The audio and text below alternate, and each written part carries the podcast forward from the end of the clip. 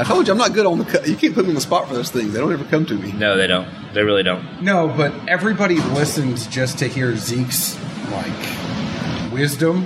So they always want to hear him say something. I mean, man pooped on the side of a building one time when he was running and told everybody about it. Had to go. And sometimes you got it. Did you see the YouTube where that lady took a dump in the store in Canada? No. Yeah, they wouldn't let her in the bathroom. Like, it was no public bathroom. I mean, just pooped right there in the store and then grabbed a bunch of napkins, wiped her ass, and then threw the napkins and the poop at the people behind the counter. Even better. Canadians. The finishing move there is priceless. Although I feel like that's got to be something that folks in New Orleans... You got to look it up. I feel like folks in New Orleans have to see that all the time, though. You know, like... Yeah, but the problem, they don't, like... I don't think the people in New Orleans pick it up and throw it at you. Yeah. They're just like, I'm just going to go have a dump in the street real quick. That's an extra level. I mean, she was bitter. And they ask you, like, do you need some napkins? Like, oh, that'd be nice. Yeah, thanks. But I bet they were thinking after that, like, we should have just let that woman go to the bathroom. To me, it's the exact opposite. I'm like, this, you know, this is why you have big signs that say no public restrooms, right? It's just like the Big Lebowski moment. Like, you see what happens? I just want to know who chewed the ass out of the person for giving away the napkins. What'd you give her the napkins for? Yeah, I mean, like, on the floor. She was throwing dookie at me, dude. Like, what? I wasn't giving her napkins. I was trying to get my own. Yeah, but look it up. It's hilarious. All right, that's a good open.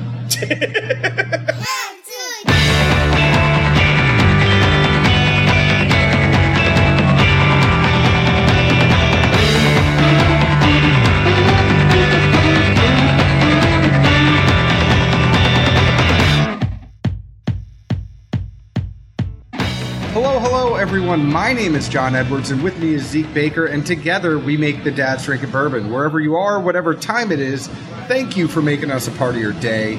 Say hello to the folks, Zeke. Hello, hello. Hello. That's all you got today? You don't have anything else? You didn't tell me to say sentences or words or do a cartwheel or anything. Well, you normally have more than that. You normally, have something to bring to the table. You spent today? Oh, I got stuff I brought to the table, bud. Don't you worry. Well, I have a good friend with us today.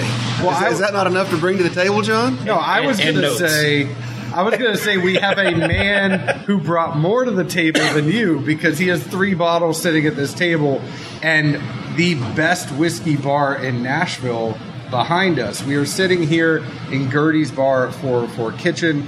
The man sitting to my right, the man, the myth, the legend, Chef Matt Bolus. Thank you very much for joining the Dads. It's great to have you. Yeah, thank you for coming down. It's always fun to do this at the office. I know. Someone else's office.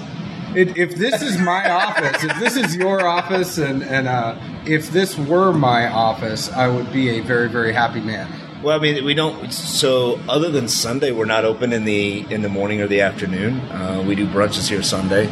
So people are here, but Monday through Saturday, there's really nobody here until 2-ish. I get in 8:30 in the morning, and so I can just kind of chill and come down here and sometimes shut the blinds, turn the bar lights on, whatever, and yeah, it's quiet. You get the low hum of the HVAC, and you just look at stuff. Thank you for pointing that out, too, for anyone who's listening. There might be a low hum in this episode. I feel like it's maybe a two-tiered office setup. You can come in here and get creative juices flowing, so to speak, and then go back and hit the kitchen and really go to town. Yeah, it's like a noise machine, right? I mean, it's supposed to soothe you so you can sleep better. That's all this is. My daughter sleeps with one of those, so it's perfect. It's my wife, that, and earplugs, and apparently I still snore.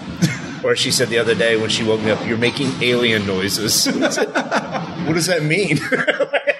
Maybe that wasn't me. Yeah, the earplugs are definitely, I think every wife has earplugs next to the bed. Yeah. And just blames everything on us all the time. The one question everybody wants to know, though, you ever take a nap on this couch in here? I've taken a nap on this couch. Yeah. So if you're sitting here. It's a comfortable couch. I mean, it's not. I don't want it at home, but it's...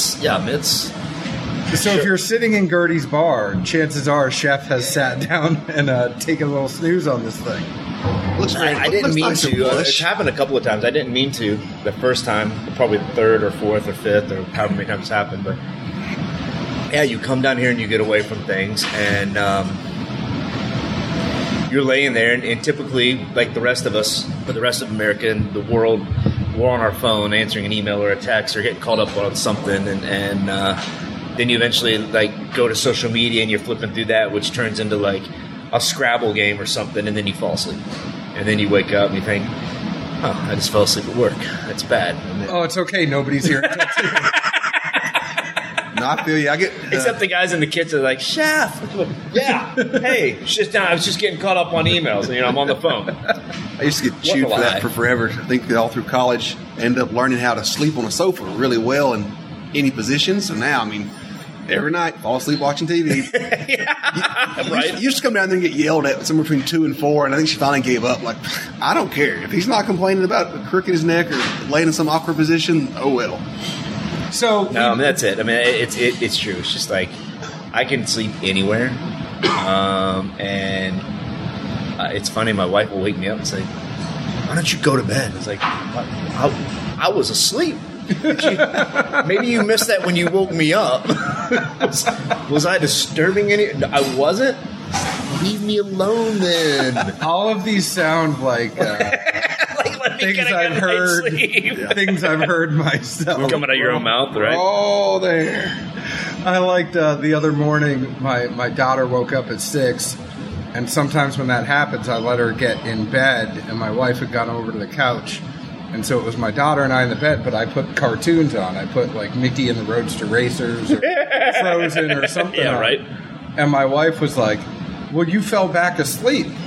And I said, well, what did you expect me to do? I put the cartoon on so I could fall back asleep. Yeah, so they're occupado. Yeah. And how about a sleepo? That's, I think, done. That extra 30 minutes, people don't understand how extra much that 20 means. I mean, truly, I can power nap it. It's getting up that really bothers you when you take a nap. And for me, I've just realized after almost 42 years of life, I hate waking up. I don't mind getting very little sleep. I don't necessarily like just, I'm not the kind of guy that can just lay down in bed and go to sleep. Like if I'm really tired, I'll stand up in that corner and go to sleep. My wife doesn't understand, like there's so much going on like in my head all the time that I can't just turn it off and lay down and go to sleep.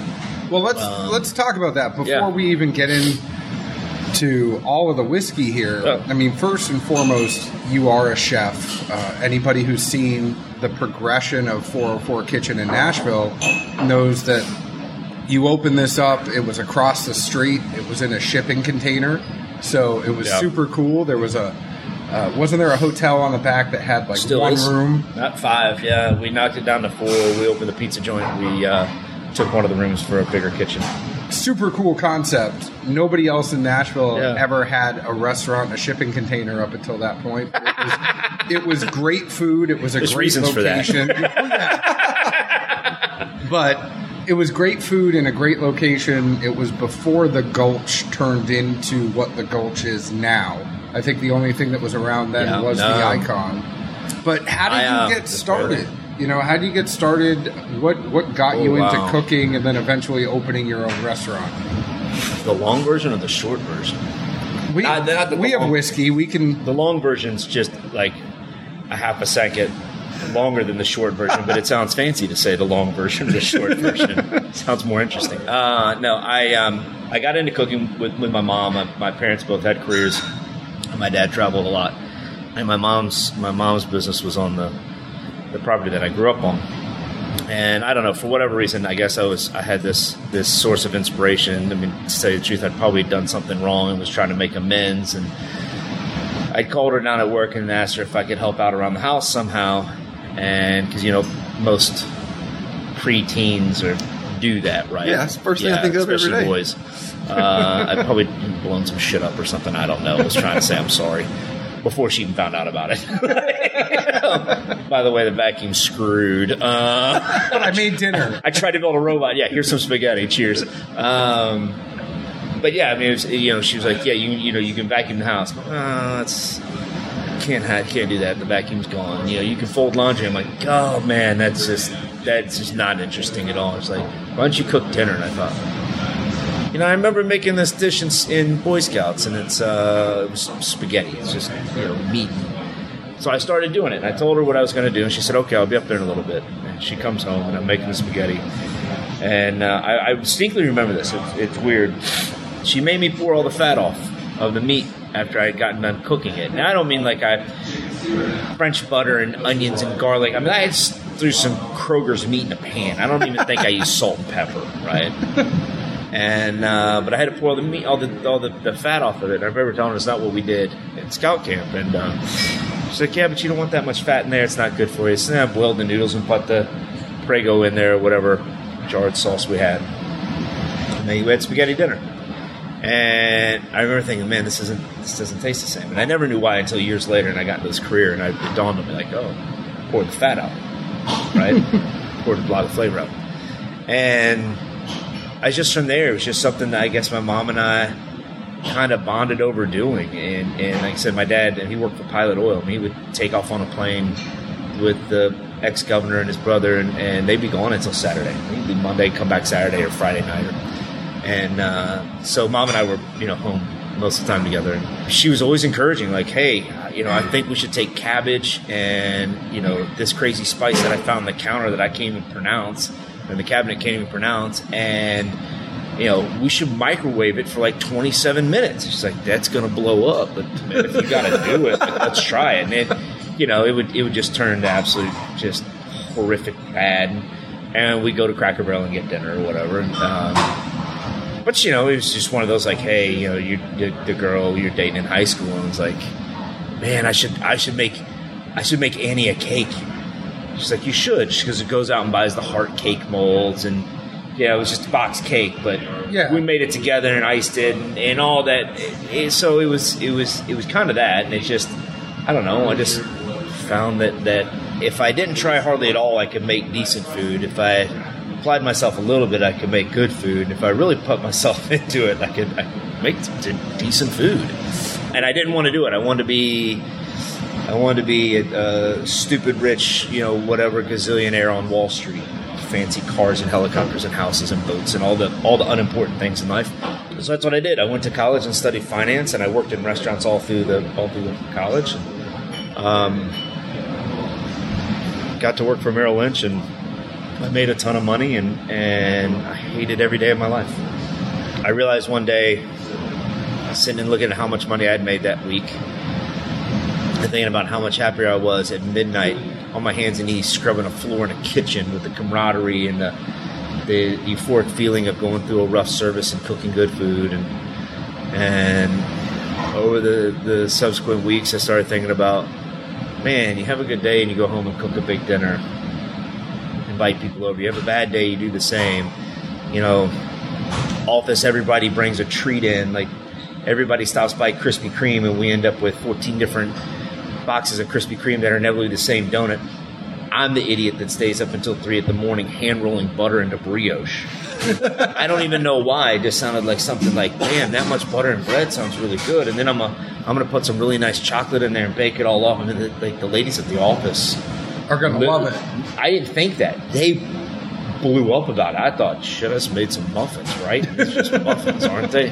Not muffins. Like, I made brioche by hand. Literally, one of the girls I worked with, it's like, I just called my mom, and she told me if I met a man that hand-rolled brioche, like, I should marry him right now. I was like, it's a muffin. She's like, you're an idiot. So that story would be so much better if that was really your wife. No, but oddly, small world. My wife went to college with her. Didn't even know it, but they were at Carson Newman together. That's crazy. It's funny.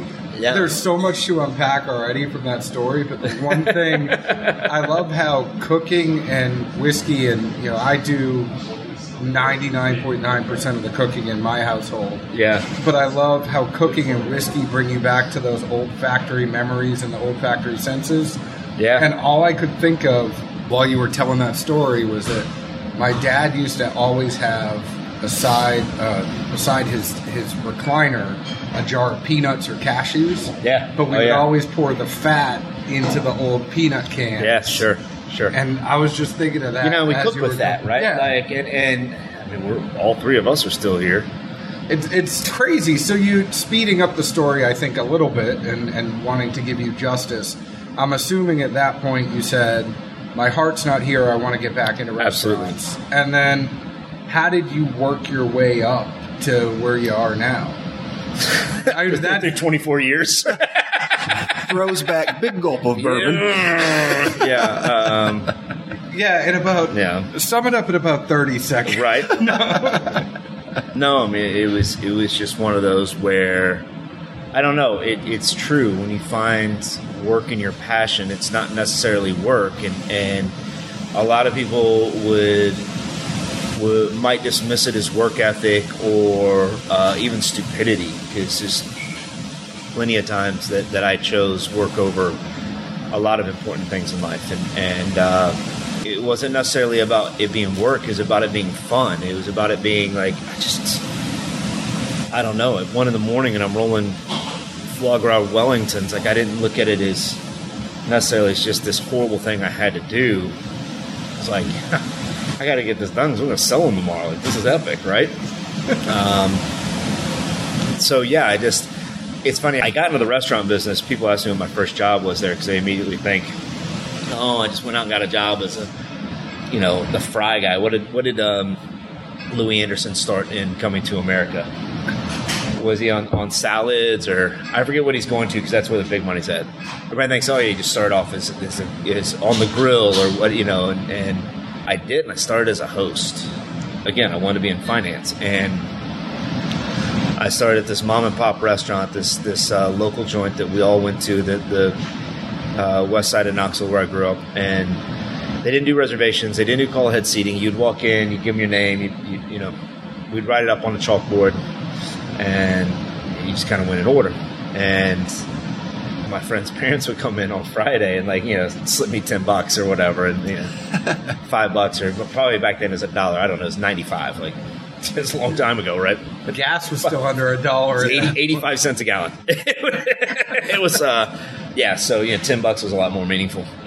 But anyway, so they would do that, and I'd put their name at the top of the list. And so the owner says to me one day,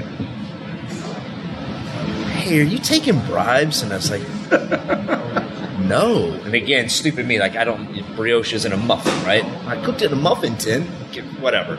Idiot. It's like, "No, what are you, bribes? Those are bad things." Like, no. And he's like, "Well, you should be." Yeah, no, he says, "People aren't coming in and paying you money to get ahead in the rest." And I said, "Oh, you mean the this comes in or that comes in? They give me a tip and I help them get a table quicker." He's like, "That's a bribe, bro." Come on. He goes, as he said, "I've known your parents a long time. They say you like to cook. You ever thought about working in a restaurant kitchen?" I said, "Man, that sounds super fun." And I'll tell you how much fun it was. It's like, I remember my dad. We did a birthday for him. It was like his 45th birthday, maybe, or something. I don't remember. And I was working for Randy at the time. I went Sunday morning. We were having this big cookout, and he was basically, I bought like 10 pounds of shrimp from Randy. Got it for me at cost, And I went to use the kitchen to peel and devein them, get them on skewers and ready for the grill and everything. I thought I was a hot shot. It's like, "Dude, the dish guy didn't show up. Can you help me out?" Like, "Yeah, man." So I ran dish for 3 or 4 hours until somebody else came in. I was just like, "Hell yeah, this is what I do. This is what I love it." And then still went to the cookout for my dad's birthday party and cooked everything. And, it was just part of it. And I didn't realize how much I loved it until I got out of it and then realized, this adulting thing sucks. I don't like having to wear suits. I really enjoy, though, the fact that the way that you found your way into the back, taking bribes is financial means. We're going to put you in a place where people can't see you and give you money. Yeah, there's something to be said about that. I mean, that's like Zeke and I having faces for radio or podcast. Yeah, we're gonna put you in a place where people don't see. For radio. I get that one a lot. So I'm sure I got that too. All of this, you're in there. You work your way up. I'll skip ahead a little bit more. Sure. What made you decide to open 404 in the first place? Oh, you know, there was no decision really. It wasn't my idea. I almost turned it down. I'd worked for a big hotel in Charleston, and you know, it's the same reason I turned down my mom's business. She had this super successful boarding kennel growing up, and it came time for her to retire. It's just like, you sure you don't want this? I told her forever I don't want it. And she's making just damn good money. Most of it's in cash and all these bonuses. And I said, no, because growing up, like the blizzard in 93, right? We didn't have power for 5 days, right? I remember that. He would have been in New England, but it was rough in Georgia too. Yeah, I mean, I was in Knoxville, and what year wasn't a blizzard where I grew up? Yeah, right, exactly. But my parents, myself, my cousin, and his then wife, all in one room that we put quilts up all over the windows and doorways, and we're burning a wood-burning stove the whole time. There was 20-some-odd trees down across our driveway. We didn't get – I mean, Luke couldn't leave the property for 5 days.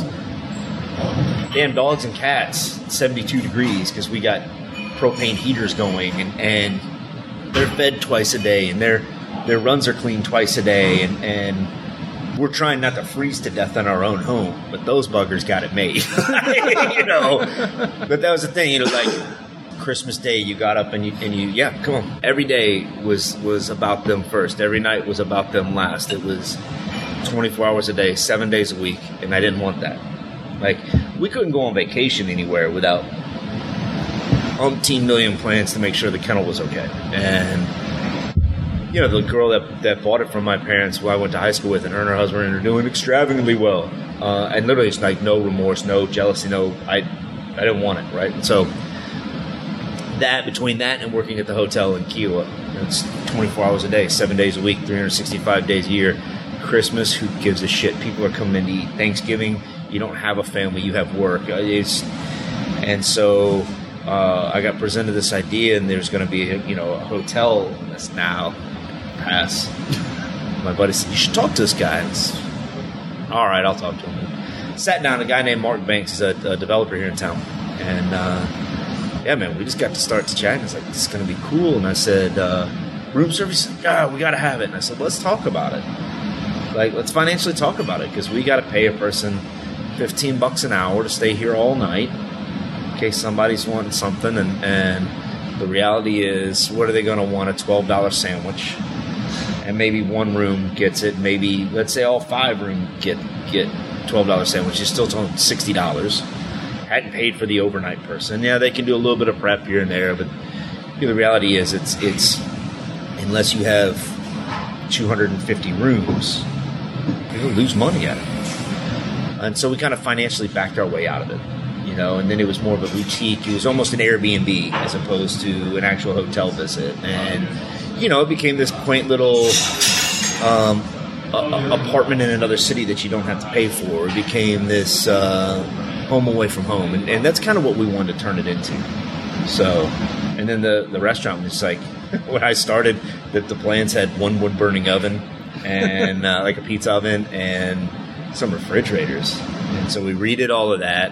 And the walk-in where it sits now was a parking place originally. It's like, dude, we got to have a walk-in. Like, and it's not even a walk-in. I mean, the two of us couldn't stand in it together.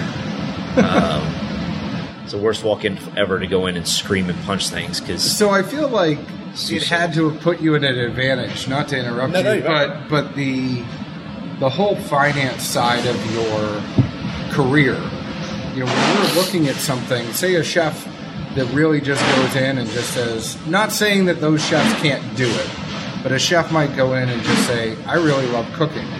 And all I really care about is having a kitchen where I look, you know, I need a grill here, I need a fridge here, I need that there.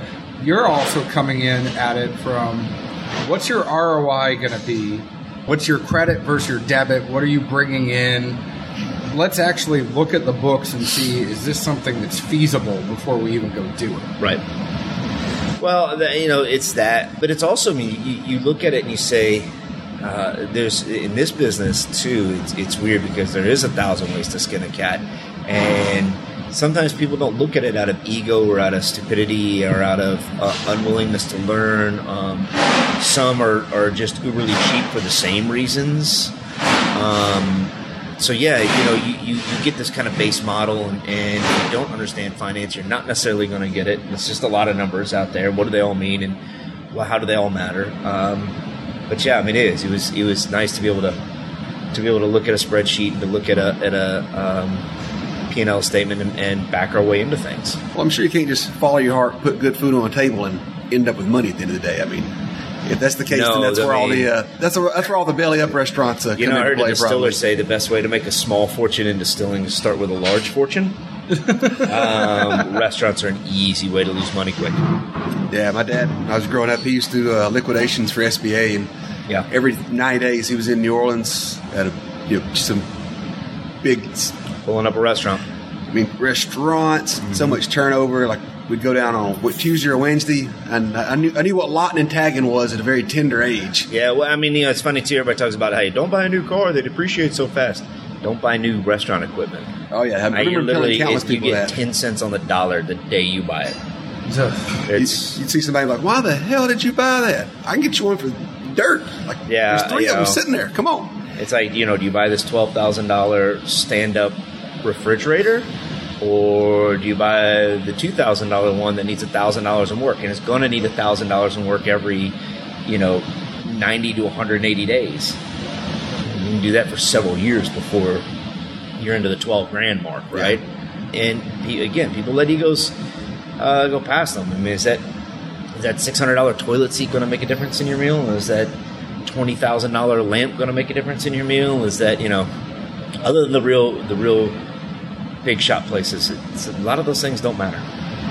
Well, I want to take a break for a second, not for ads, because we're not taking a break for ads.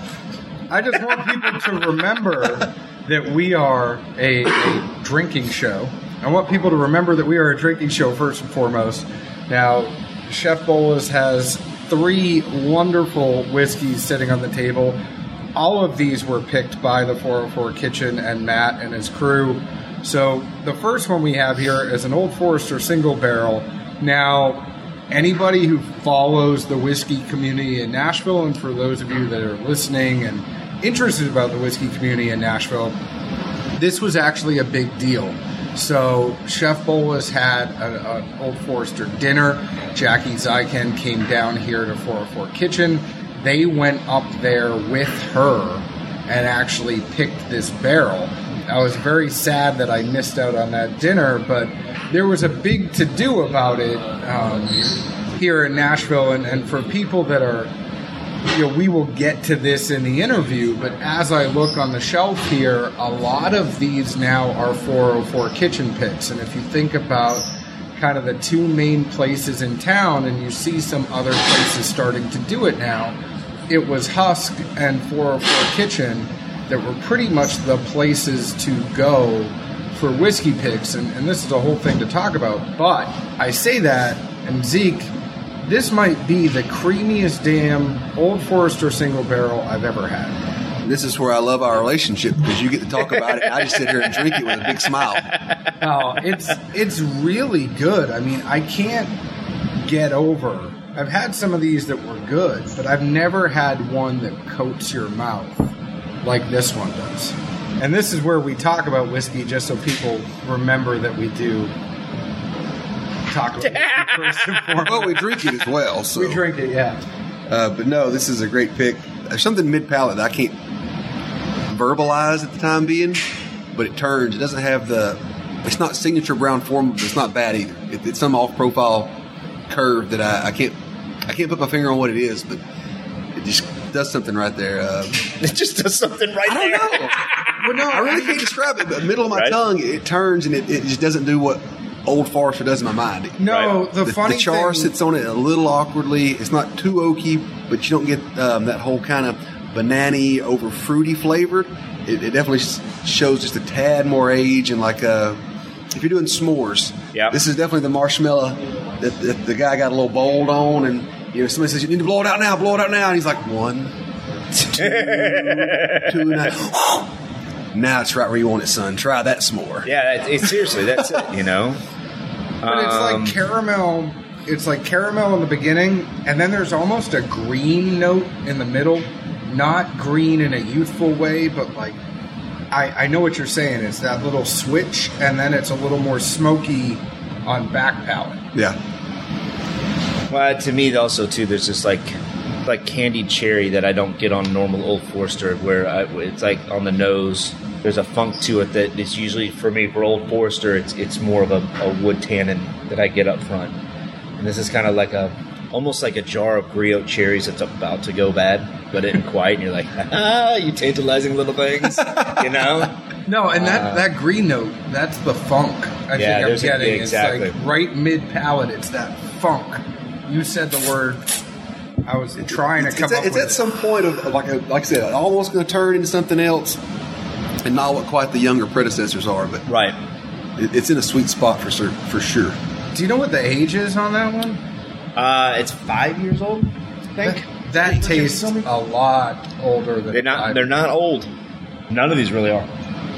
I agree with you. Definitely tastes older than 5 years. Jackie was not necessarily happy from what she expressed when I picked it. She had pulled that barrel for the gift shop, and they got in the lineup. So she wasn't... So it wasn't that she was upset that it was picked. She just wanted it picked for herself. Yeah, exactly. Exactly. It's just the wrong picker. Yeah. At first, I was waiting for you to be like, she didn't like this barrel, so she told me no. But no, it's completely she liked the other way around. She liked the barrel. Obviously, she just didn't. I don't know. She didn't think I would pick it, though. She didn't realize I was looking for funky. Oh, no. That's like I'm going to do a pick up at Wild Turkey this week, and Bruce always talks about how there's a barrel that he really likes. He finds out that Eddie gave it away to somebody, and he gets all bummed out. Yeah, well, I mean, you know, it's Eddie was another one when I picked that barrel of Kentucky Spirit. Let's say Eddie's a man of few words, and I went through my reasoning why. He just kind of stared at me. Oh, okay, and we just kept tasting barrels, and there was these three kind of off the way and under the window ugly barrels. I really wasn't even looking at them. I was looking out the window, and they just had me in front of me. And Eddie walked over, and he said, "These are the kind of barrels that you were talking about?" And I said, "Yeah, sure, I guess. I don't know." It was like, play it off, and it was, that was one of those that we picked. And so, well, when you have the carte blanche to be able to have him open up just barrels that are sitting there, you know you've done something right. Yeah, well, I mean, I wish.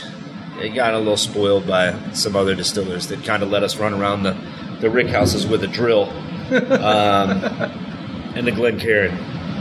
And but to me, that's the personality of it. You know, there's no accountant or scan gun or anything else that tells you what's ready or what needs to leave. And you know, maybe this 4.5-year-old bourbon is just stellar. Yeah. And maybe it's not. And, you know, when you get 5 barrels in front of you or 3 barrels in front of you, you say, "Hey, this is the best we got." And my first question is, really? I've seen places getting there. No, I'm just some dude from Middle Tennessee. Like, you're telling me I came all the way to this distillery and this is you pulled the best 3 barrels you have in this entire joint? No, I think it's sadly... I find that to be a load of shit. Well, it's going to slowly become more commonplace where people do just walk out and say, I mean, this is the best you got. I'll come back another day, but this isn't that far above par to be considered best to me. And I think it's one of those things where I think it's really more in the past few years because, say, 5 years ago, you were going in, not everybody was going to do a barrel pick. It was a big undertaking for you as a business owner to put up $10,000 or whatever it is, saying, you know what, I'm going to buy this whole damn barrel. Right. Especially being a restaurateur, you're not seeing a restaurant go in saying like, all right, well, I'm going to buy an Elijah Craig barrel for $5,000. Right. Know that it's going to sit there because we might go through a case in 2 months. That's the kicker. And it's then tough. You have a store. You know, stores would have their barrel, but not everybody was getting behind it, so a store's being asked to put a bunch of overhead in on a prayer that people align with their palate and trust their palate. But now, I think it's almost kind of the tide has shifted in the sense that allocations are so hard to get or so expensive. Yeah. And this is no disrespect for you. I mean, when you go to a bar, getting a pour of something that's highly allocated, you know, not everybody's going to spend $100 for an ounce of Pappy. Sure. No. I don't know what you charge here, but I'm just saying it's not $100. Restaurants in general. But right. No. It, well, so that's the dilemma, and what are you trying to build? A curated list is what I'm trying to do, and you know what? Some of our prices aren't cheap. Some of our prices are, but the reality is when you know. 2 bottles hit Middle Tennessee. You know, if you put that up there at cost, which we did, you know, that lasted a week. And so what he's pointing to, not to cut you off, but obviously you can't see. to describe to the listeners, so 2 bottles of OFC hit Middle Tennessee, and the first thing that Matt did is he went up on Instagram and he went up on Facebook and he said, listen, I'm going to offer this at cost to anybody who comes in. It's $100 an ounce. If you want to come in and have OFC, it's typically a $2,000 bottle. I'm going to put this up at cost and come on in and taste it. And I was one of those people that did it. And you guys might have seen my tasting notes on it. We don't have to go into it now, but I mean that was a very stand-up thing to do. So thank you very much. Well, it went fast too, didn't it?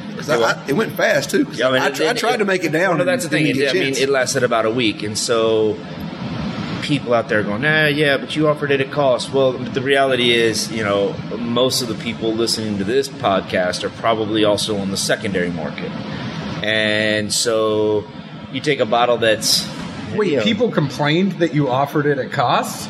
No, I'm just saying, like, they'll say you don't have to make that much money on something. It's not about how much money you make. It's about the market. And you know, when you put a bottle of William LaRue up on the shelf and you offer it at a normal margin, right?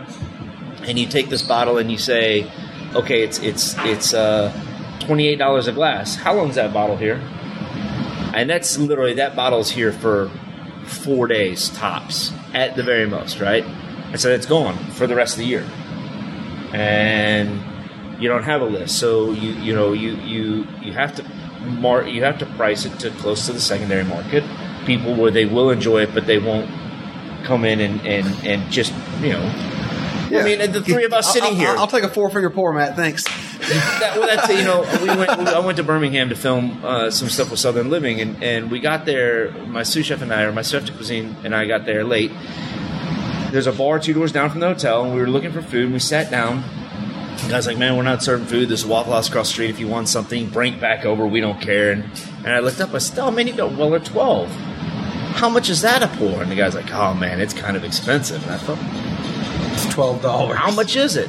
Oh, it's $10 a pour. And I said, I'll take 2 doubles, my man. and literally my CDC said, we drinking tonight? And I said, just this one. But if they've got that on the shelf, they've had it for a while, and at $10 a pour, and people in Birmingham think that's expensive, we're going to enjoy it again tomorrow. Sure enough, we did. And it was just like, and the guy, and there was he guy literally brings it out, the William LaRue, and he said, well, we got this if you want to try it. He said, this is $20 a glass. And I said, fantastic. You were like, can I just take the ounces of that bottle and it's still going to be cheaper than secondary. So just we'll take the bottle off your hand. So there's some ways you get away with it. But the reality is we're trying to curate a list. And we want you to be able to try 4 different years of Thomas Handy in one sitting or 3 years of Pappy 23 in one sitting if you want to do it. And is it expensive? Some is, some isn't. It's a double-edged sword, though. I mean, think about it. If you're priced too low, then yeah, everybody's going to run in here and drink it. It's gone in a week. Well, everybody loved you if there were the few that got to drink it, but the rest of the population that was, hey, I was out of town or I missed it or I can't come into town in 2 months right. and still pay for it at a reasonable price, but I know I can find it. So right. do you appease a small percentage of the masses in a very short span or the whole other sect of the community? Well, and it's funny, too. We got a guy that used to really kind of shit on us. I don't know any other way to explain it. And I was at a raffle one time for an allocation raffle, and And he introduces himself to me, and he said, "I just want to tell you who I am." I said, "I know exactly who you are. You're the guy that tells everybody not to come drink at my place." Like, he's like, "Yeah, well, your prices are stupid." And I said, "And I just see you pay $850 for a bottle of Wild Turkey the other day." And he stared at me, and I said, "Oh, that's right. I watched the boards too, my man." I said, "And I'm pretty sure you sold that same bottle for like $950 or $1,000. I said, "So you're okay selling it at secondary, but you won't drink it at secondary." Oh, and it's he said, not even that's not it. And I said, it's not. That's it. It's just not. But there's always a happy medium. I mean, I think the seasoned bourbon drinker is going to understand, there's retail, there's restaurant price, and then there's secondary price. Right. And the restaurant price is going to fall somewhere in between. But right. Going back to that OFC, and not to tell your secrets. You and I have never had a conversation about this. I mean, it's a hell of a marketing play. I got to give my hat off to you for that, because that's getting people in your restaurant. Well, but also that square, I mean, it's that whitetail you see there is by design. One day I want to have a case there, and what I want is kind of like milk for a grocery store, right? I mean, it's funny. If you look at my invoices, when we buy a gallon of milk here, it's about twice the price it is at the grocery.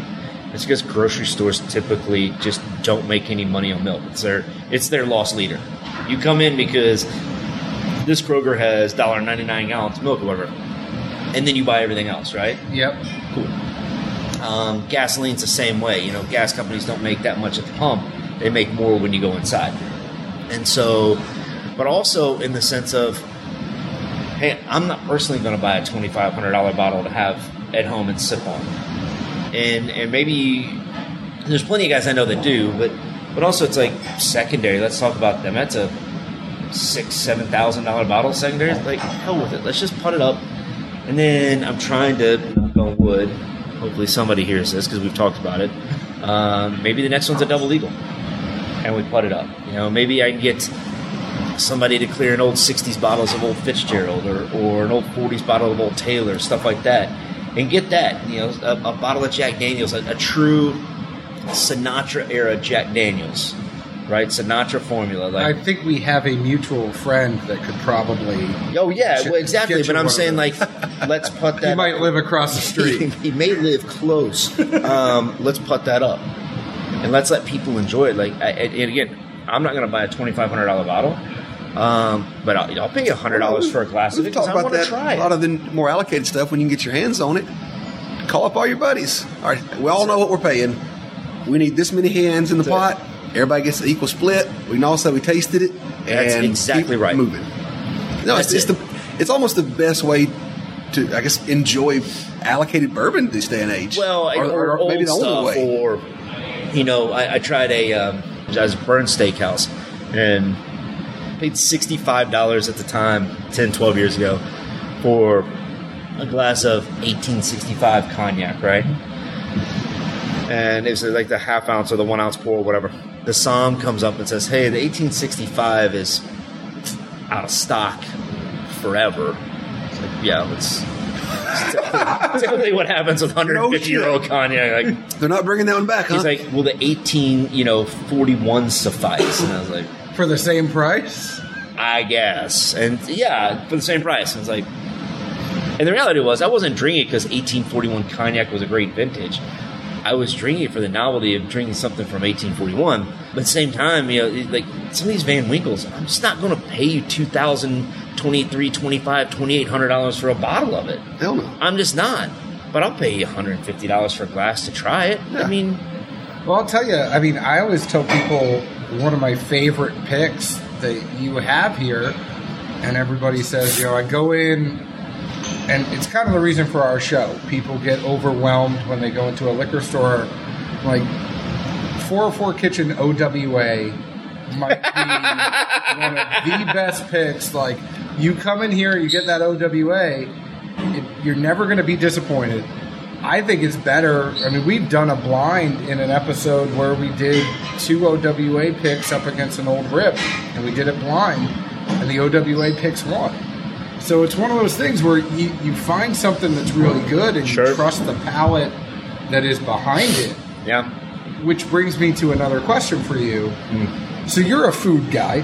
I mean, you I play one on TV. True. But I mean, more so than some other people, you might be in tune to your senses and how things hit your palate, because it's something that you have been trained to do. How do you bring that into whiskey, and then what do you look for when you're picking a whiskey? So to me, that, you know, that's I love the fact that you asked that, because it's been an idea on my mind, and I've talked to Drew Colesine about it, and I've talked to Marianne Barnes about it, and I've talked to a buddy of mine, Javier Villegas, who's a big tequila and mezcal importer, and I don't like. There's certain formulas that I know that I like, and there's not one that I know that I don't like.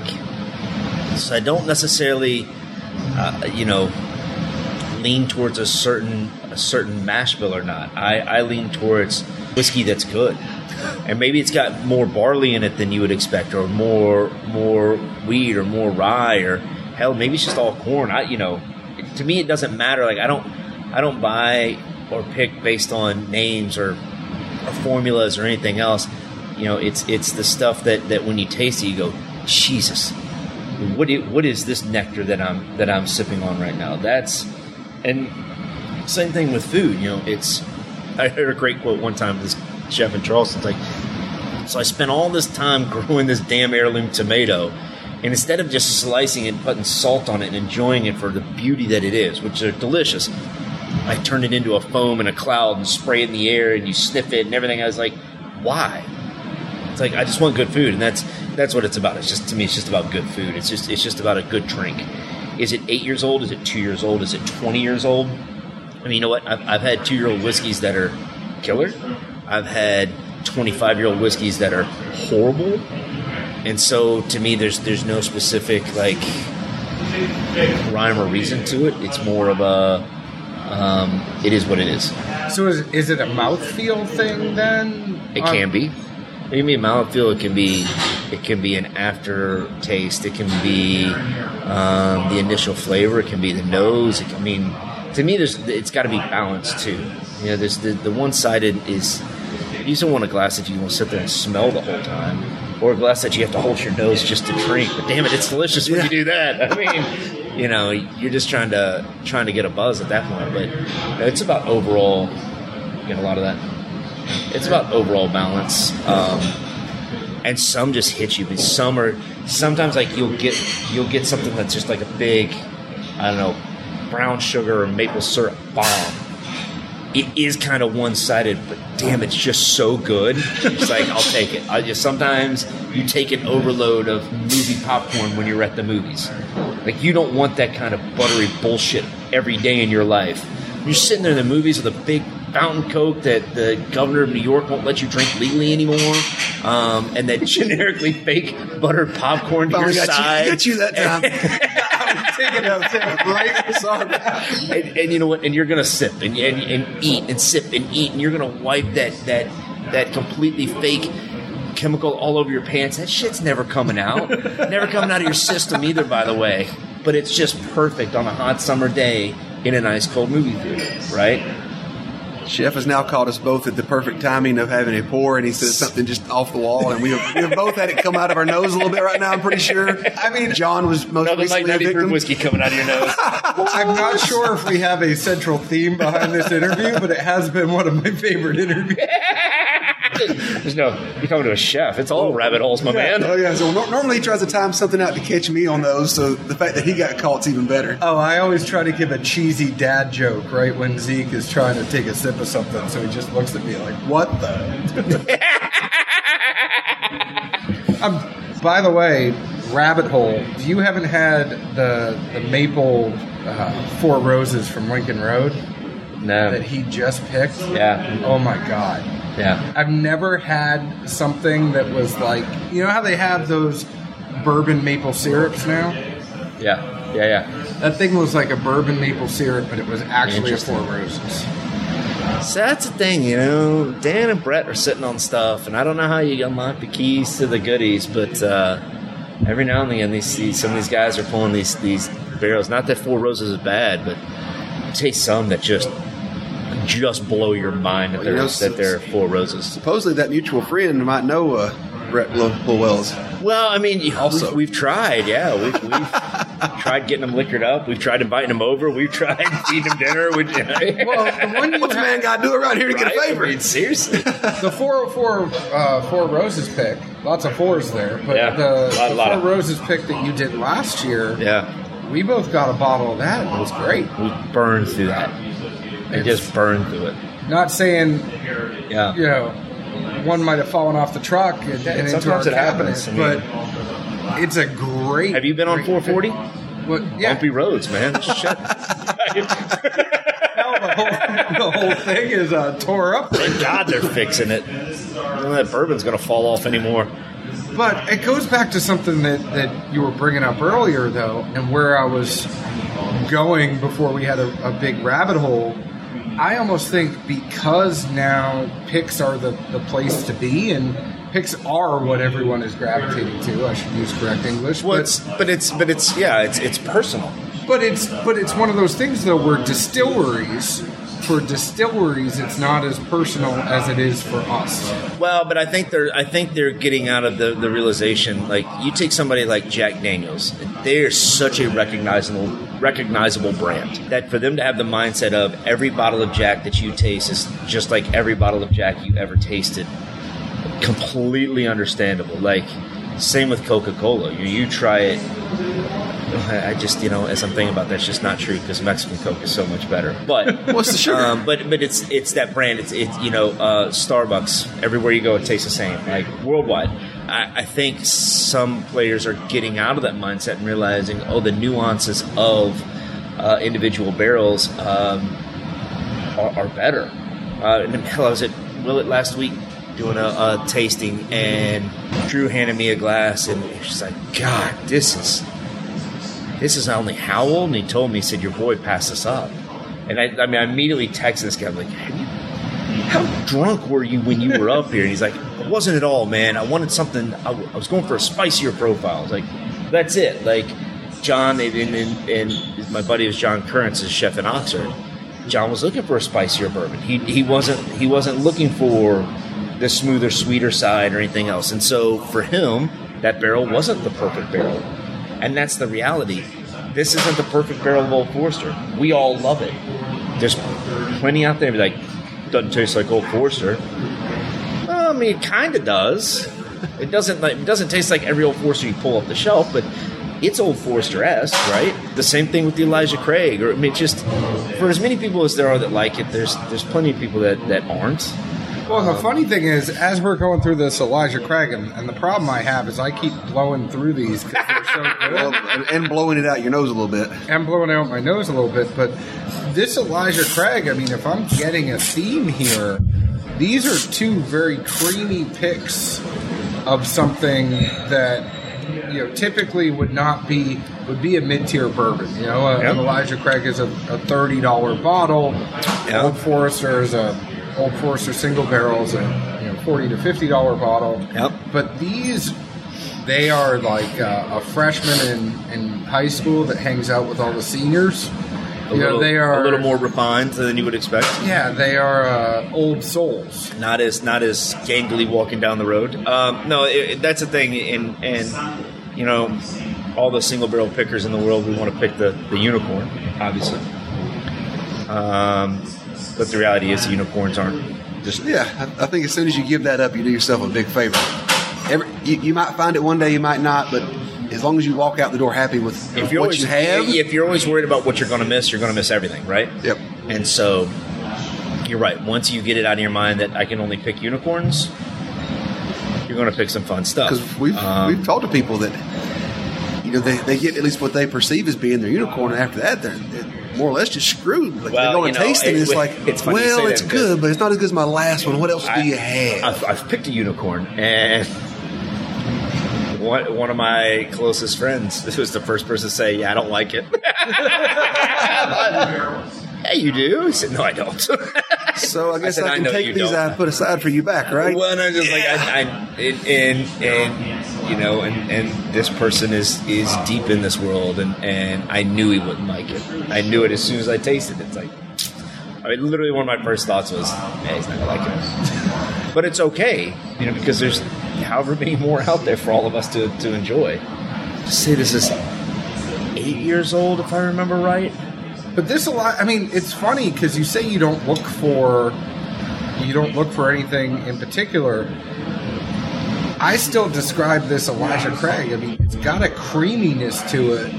It's funny, and a lot of your picks, the OWA pick, I thought the same thing, and some of the other ones I had, it's a mouthfeel aspect of it to me, and maybe it's a subconscious thing.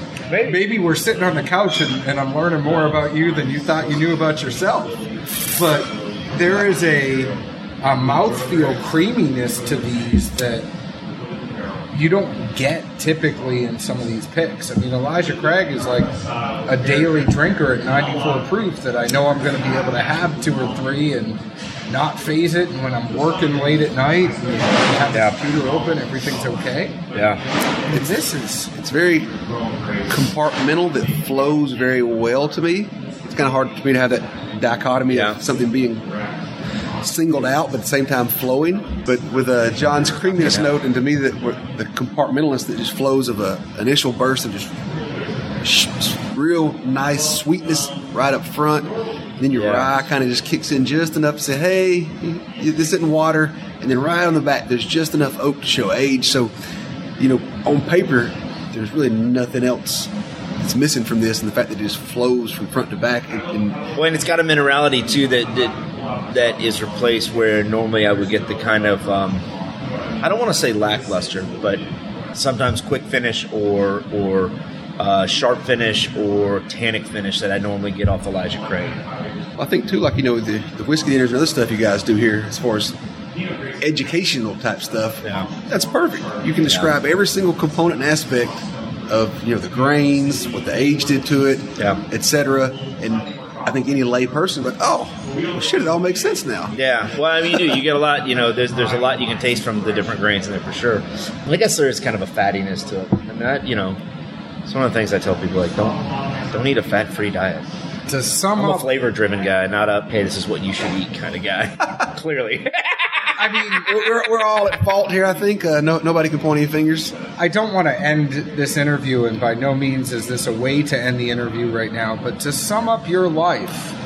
Oh, God. It's a very short summation. Sorry. It's a very short summation, but you're going to call me a wise sage. Oh, yeah? It's almost like throwing away the fat with your mom made you chase the fat for the rest of your life. Maybe. It's literally, one of the few, like, real distinct cooking memories that I have, and that's one of them. And I can tell you, I mean, like, and I also kind of remember thinking at Boy Scout games, like, man, spaghetti's good. You know? Dutch oven cooking is wonderful. You know what I used to make all the time that I wish people still made, and it was hamburger helper, but it wasn't the hamburger helper in the way of, like, you buy the hamburger helper with the oven mitt that talked. Right. It was you actually got mac and cheese, and you got the hamburger, and you cooked it all up, and then you mixed them both together. Yeah. Like, it wasn't the way that, you know, so I would always tell my parents when I was younger, like, I'm going to cook, and I always made macaroni and cheese and hamburger and put it together. Yeah. But But I kept the fat. So I did make this epic chili one time in the Boy Scouts. We were doing the patrol style where everybody pulls together and big Dutch ovens and all that. Right. So I transcribed the recipe at the Scout Hut on Monday night for chili and whatnot. Me and Mom go to the grocery, go and buy all the ingredients. You know, one guy puts the bill and we split it on the back end. We start grabbing onions and green peppers. God love her, Mom's like, now how many you need? I'm like, it says 11 and a half cups. She's like, well, I mean, you did say the whole troop was going, and I guess you are feeding everybody, so I could see it maybe makes sense. So we get out there on, following Saturday, and we're out there cutting, and everybody's doing prep, or, you know, whatever you want to call it back then, your kids. Well, here come the Scoutmasters, and granted, we're at least a third of the way into these 11 and a half cups of onions. And we're literally taking turns rotating from the tiers. Right, yeah. And the Scoutmaster wanted loved to give me a hard time. I think they all did, and I took it with a grain of salt as well. But you know, what in the hell are you doing, boy? Well, the recipe book said 11 and a half cups. They said, who in the hell are you going to feed that chili to? Nobody's going to touch it. Turns out when we got back on Monday at Scout Hut again, it was 1.5 cups. Sure. Luckily, they did interject and say, I don't care what you think you wrote down. You're not putting that much food in there because then all you little bastards are going to be hungry later and there's not going to be food for 20-something kids. But I never lived that one down. It was just known as 11 and a half cups there for a while. Absolutely. Yeah, as you should be. So this next one here is something that's out of North Carolina. Charlotte. Yeah, Charlotte, North Carolina. American Single Malt. And I met Ollie a couple weeks ago. Yep. He was at the Nashville Cocktail Festival. Jolly old Irishman. Ollie Mulligan. He's a hell of a guy. Oh, he's a hoot, huh? We're trying to get him on at some point, but now might be worth the drive to Charlotte. Really? I haven't been to this place. I want to go. We're kind of burning through these bottles, so road trip. I know it'd be fun, wouldn't it? Yeah, we'll go. Well, maybe pick another barrel. We couldn't get it cleared from the better halves, but we try to go. We just need to find somebody with a plane. You know someone with a plane. We both do. Yeah. He's our golfing buddy. Yeah, we should play golf. Last time we golfed was Father's Day 3 years ago. Yeah. Yeah, I've never been a big golfer. No, but Zeke and I used to golf together all the time with this guy. Yeah. And I think the last time we golfed... I haven't seen Tripp in a while. I'll have to look him up. Yeah, he's a good dude, though. And he likes whiskey. Yeah. So that's how epic barrel picks happen, you see. There's planes and booze and that would be no different than doing a barrel pick. This is no different than a weekday barrel pick. We just fly out in the morning, do the pick, and fly back, and we're home at the right time. That's it. Kids get picked up from daycare, and as long as I'm home to make dinner, it's everything's okay. That's it. So this one, you picked this, and you were saying that there were two different barrels. Yeah, Ollie brought in 6 samples, and we went through them, and I kind of explained what I'm looking for, and kind of the edgy one. You know, there's always a pick you fall in love with, and there's a pick that you want to love. It's got a little bit too much edge to it. You wouldn't necessarily take it home to mom and dad, right? And so we went through this barrel picks, and I told him, I said, this is the best one. And he said, I agree. And I said, this is the one I'll take. I mean, you'd have thought I'd have called his daughter ugly. So I don't understand. What do you... You just said that's the best. I said it is, but it's the best right now. As it sits, it's the best. As, you know, with the amount of oxygenation that's happened, it's the best. With the amount of filtration, it's the best. But it still has to go through however many miles of tubing. And shaken up and spit out and sprayed back in and filtered through and, you know, all these things it goes through. And that's going to change this kind of edginess. It's going to polish. And he stared at me for a second. I thought, it's going to go bad. Shit, this isn't going to end well. And he said, no, I'll bottle it myself. I said, right, the bottling line. He said, no, like, I'll hand bottle it. I won't filter it. I said, all right, I'll go with this one then. And he did. He put it on the forklift and set it on the Coke machine or whatever and poured it out through a funnel of just a coffee filter and bottled it. Oh, and it's funny because, you know, I dabble in scotch more so than Zeke, but I really do like the American malts that have that barley aspect to it. Yeah. That it doesn't have the peat, though. And it's not... I feel like an American malt, you know, it's not an Irish whiskey where it really goes down... People hate that word, smooth. But it goes down... Irish whiskey goes down smooth. That's 115 proof. This is 115 proof, and it has a little kick to it. You can tell in your finish. Just barely, though. It's very, very barely, but it's a little bit of heat in the throat. It's not in the chest. But I do like American malts because they have that barley aspect of it. It's almost like Old Elk now is doing that, too, from a bourbon point of view.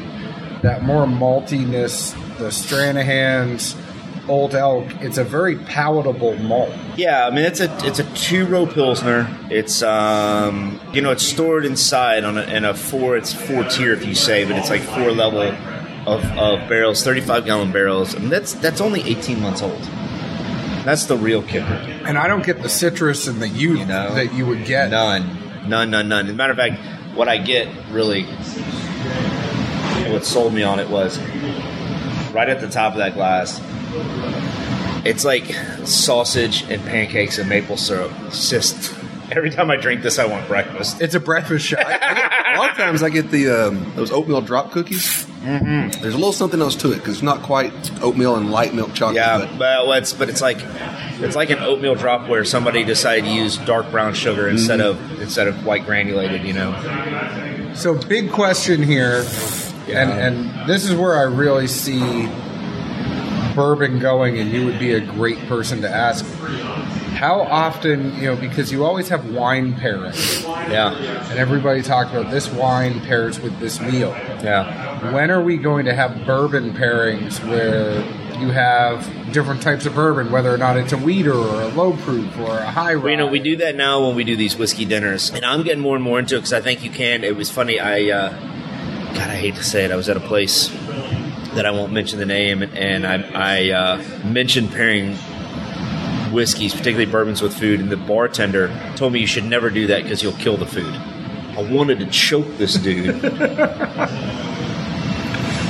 were like, do you know who I am? That thought didn't come to my mind. No, the thought that came to my mind. No. Say it all you want, because the thought that came to my mind was, do you know who your fucking boss is?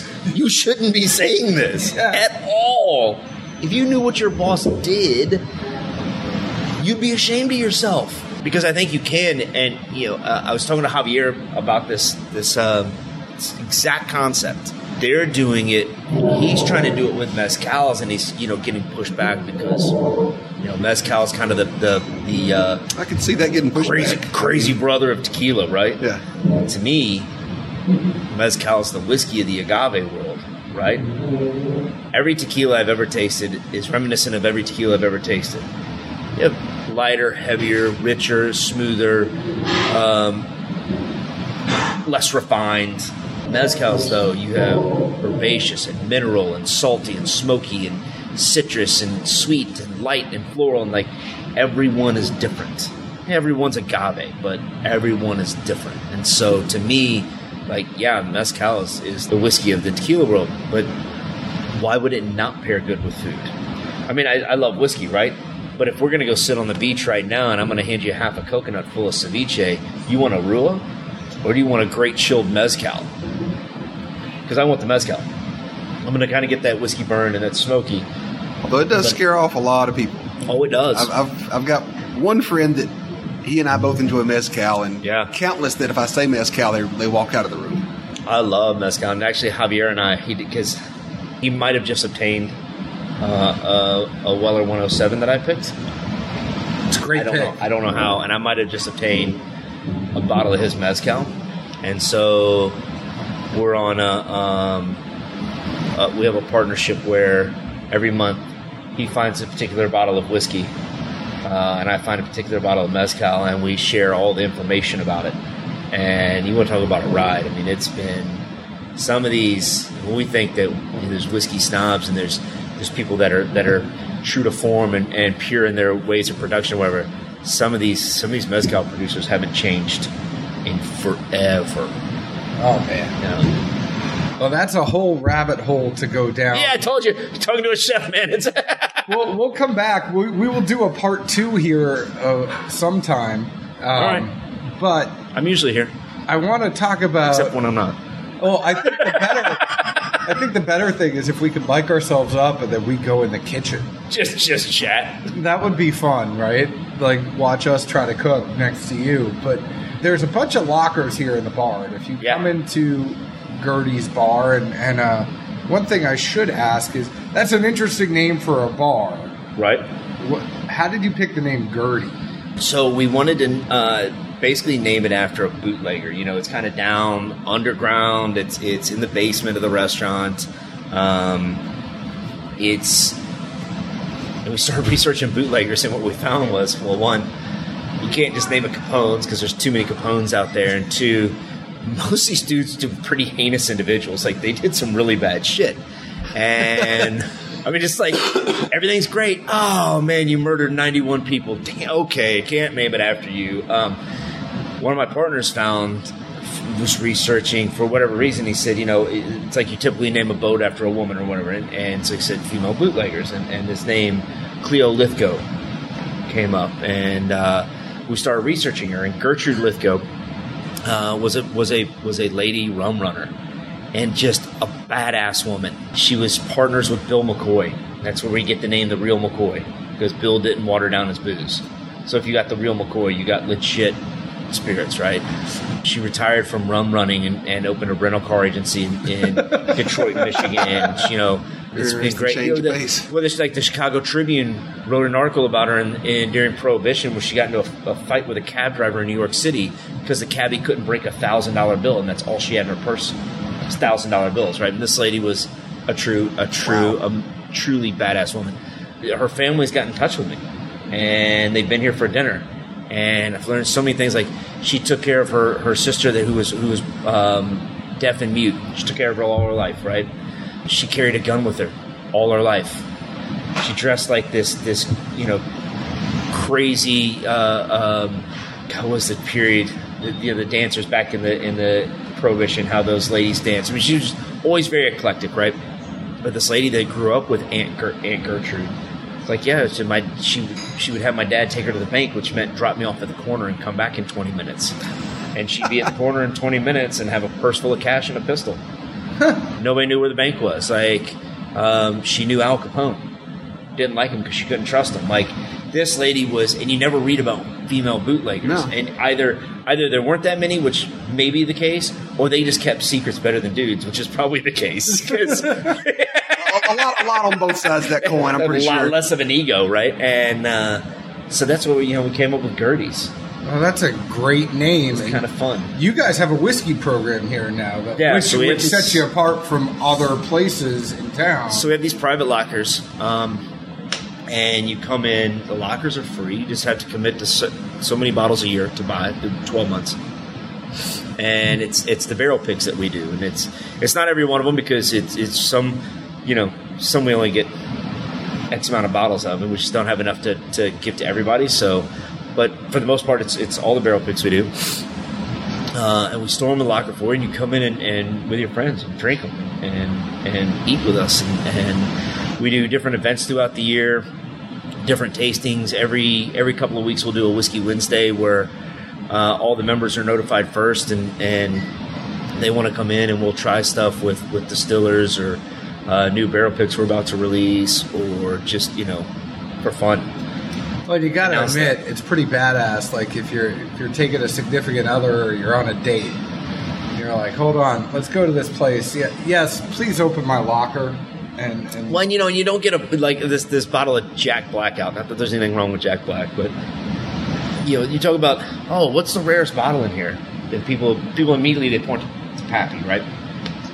Oh, it's that Van Winkle. It's like, oh, I mean, if you look online, there was 11,000 bottles of that produced. Well, I mean, the discerning eye... 96 of those.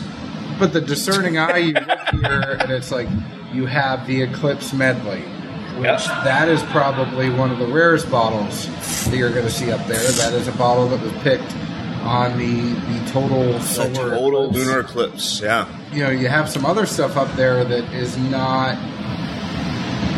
They're not things that you can get everywhere. Your barrel pick, just like you said, your Rua. There's less Rua that was picked by 404 than there is lot B's in this world.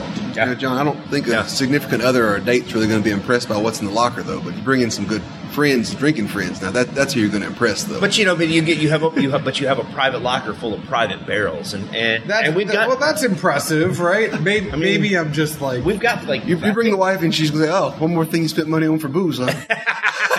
we don't know where that's going. Maybe I'm just thinking of how I could pick Zeke up. I don't know exactly. This is me bringing some of our friends in here and going, check this shit out. Yeah. Hey, man, can you open number 32 for me? Exactly. There's something in there waiting. Thanks. Exactly. But people are coming to us and distillers saying, "Hey, can we fill a load of X in the lockers?" Like, no, why not? Don't care.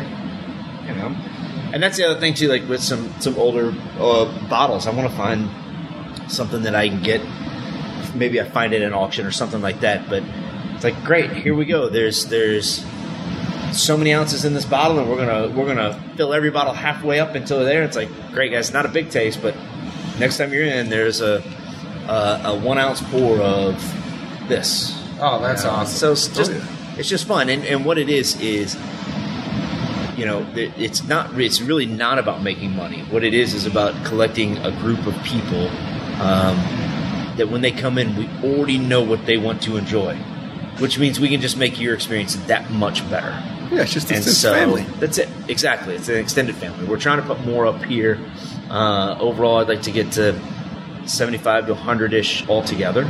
Maybe we cap it at 75 or so just because we get – I'm a numbers guy. The lockers are in 15 locker increments, and you can't get to 100 evenly with 15 locker increments. So no, 75. 75 to 90. 90's the only even number you get to, and but that's it. And but then too, we can get some really cool barrels because we don't have to sit on too much. We just burn through them, and you know, some barrels you can buy a bottle of, some you can buy 4 bottles of. Well, that would be awesome, and we love seeing what you've done, how you've grown. We'd love to come back here sometime and sit with you again. We really appreciate it. But Matt and Chef Bolus, thank you. Gotta give you. I feel like you're talking to my dad, but he can't cook. But it's one of those things. It's funny. You always call a chef like chef, but you don't always call. It's just one of those things. Like it's one of those titles, like doctor. You know, it's like. He's Dr. Baker, but I never call him Dr. Baker. Right. But you always call chef. No one calls me that. He's a pharmacist. You only have to do that when you're sending him a wedding invite. Yeah, exactly. That's the only time. That's only Dr. Baker, my kid's getting out of high school. Yeah, that's the only time you mentioned Dr. Baker. Those just hit, actually. I got 2 this past week. Yeah, exactly. But no, Matt, we appreciate having you on. We love everything you're doing. If you guys are coming into Nashville, please come to the 404 Kitchen. It's just a great place. Gertie's bar, if you saw this bar, it's crazy awesome. Come down here, check it out. Zeke, you know where the folks can check us out? Well, actually, wait. Matt, anything you want to say? No, Matt, this has been great. No, yeah. Matt, anything you want to say before we go? Just thanks for coming down. You're welcome back anytime. We'll be here. Hey, for once they didn't throw us out of a place. I know, and don't say that because you will eventually. They haven't kicked me out yet. Zeke, if the folks want to find us, they can find us on Facebook at Dad's Drinking Bourbon, Twitter at Bourbon Dads, Instagram at Dad's Drinking Bourbon. You can find us on your favorite podcast app. Please leave us an open and honest review, just like we openly and honestly review whiskey. You can also join our Facebook group, Dad's Drinking Bourbon. It's 3,000 and growing. Please join the conversation. We'd love to have you there and answer a couple of questions, and we will let you in. Zeke, where else can the folks find us? Good old Nashville, Tennessee. Cheers. Ciao.